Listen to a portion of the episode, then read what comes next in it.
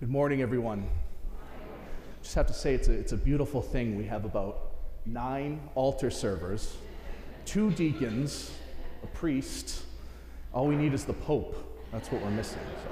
But it's a beautiful, it's a beautiful thing to have so many people, especially children, involved in our parish. Today, we're continuing with week three of our message series, Get in the Game. And if you weren't here with us the last two weeks, or if it's your first time here, welcome or welcome back. But I'd like to recap the last two weeks of our message series to get us all up to date. The first weekend was our kickoff weekend here at Ascension Parish, and the start of this message series, Get in the Game. And we talked about what it means to get in the game and how we do that, how we can't stand on the sidelines, we have to go all in. Then last week, we touched on a, a, more difficult subject that can touch all of our lives forgiveness. What it means to forgive someone, and how hard that can be sometimes, especially when someone has wronged us in a very deep way. So, we talked about ways how we can make it a little bit easier within ourselves to forgive others. Today, I'd like to talk about staying in the game. We've gotten into the game, and now we have to stay in that game. There's a Greek word that's called acedia. And acedia in Greek basically means a spiritual idleness, a spiritual laziness, a spiritual dryness. And when I think about this word acedia, I can think about it in two ways the practical way and the spiritual way. The practical way, I think we can all relate to. Perhaps we have some kids here who are in grade school, and those of you all, the rest of you, remember being in grade school. And when I was in grade school, one of the most, one of my most favorite days was the first day of school, going back to school. Because after a three, three month or so vacation, summer vacation, uh, there's something new happening. I'm going back. I'm going to see all of my friends. I'm going to have new teachers. I'm going shopping for new clothes and backpacks and school supplies, and it's something new and it's exciting. And so I'm all in. I'm sure some of you can remember those days. However, as you know, three months in, now we're looking forward to Christmas vacation, or we're looking forward to Thanksgiving. And then the months go on, and now we're looking forward to the summer again. So it's kind of a natural way that we kind of jump into something, and then over time, we kind of are ready for the next thing that's about to come. Even if you have a job, you start a new job, especially a job that you're passionate about, that you love, you're all in. And then 30, 40 years down the line, you're looking into retirement. So, these are all part of our natural way of life, the natural seasons within our life.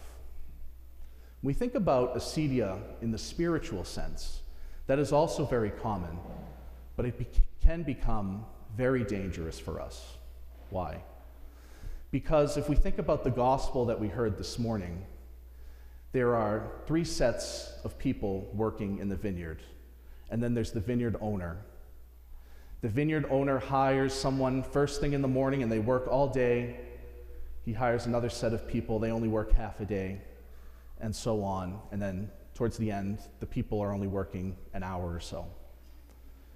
And at face value, that seems very unfair because it is right and just that all of us that work hard receive a just wage. But we have to look at this gospel in a spiritual sense. We have to go a little bit deeper.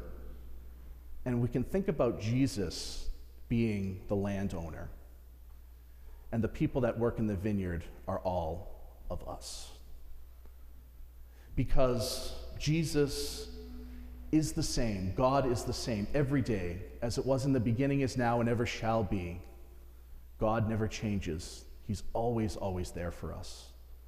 And we are either in the game completely with Him, or partially in the game with Him, or perhaps we've strayed away.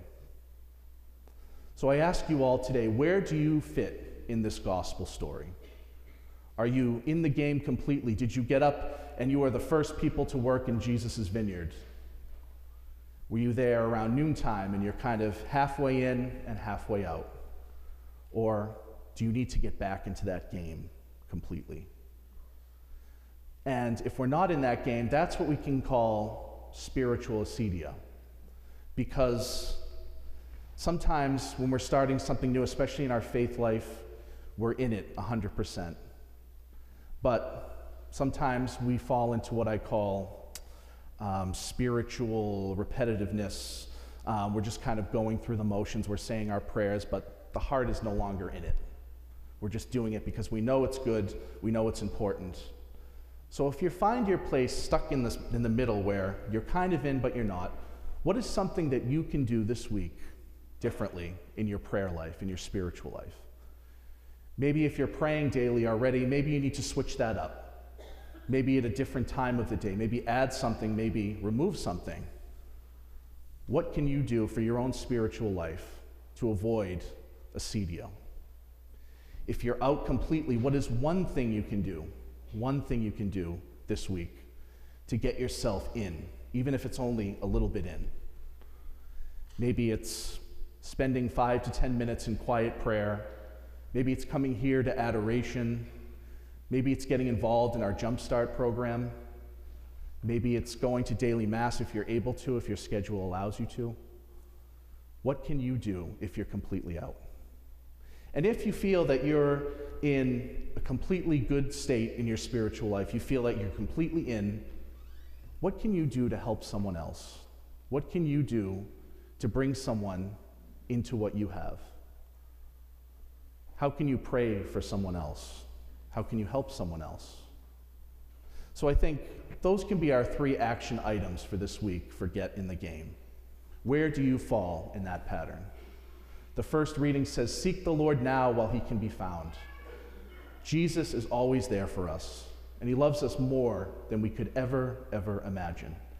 And no matter where we are, we always can come back to him because he never changes so if you're in it completely, God loves you just the same as if you're out completely.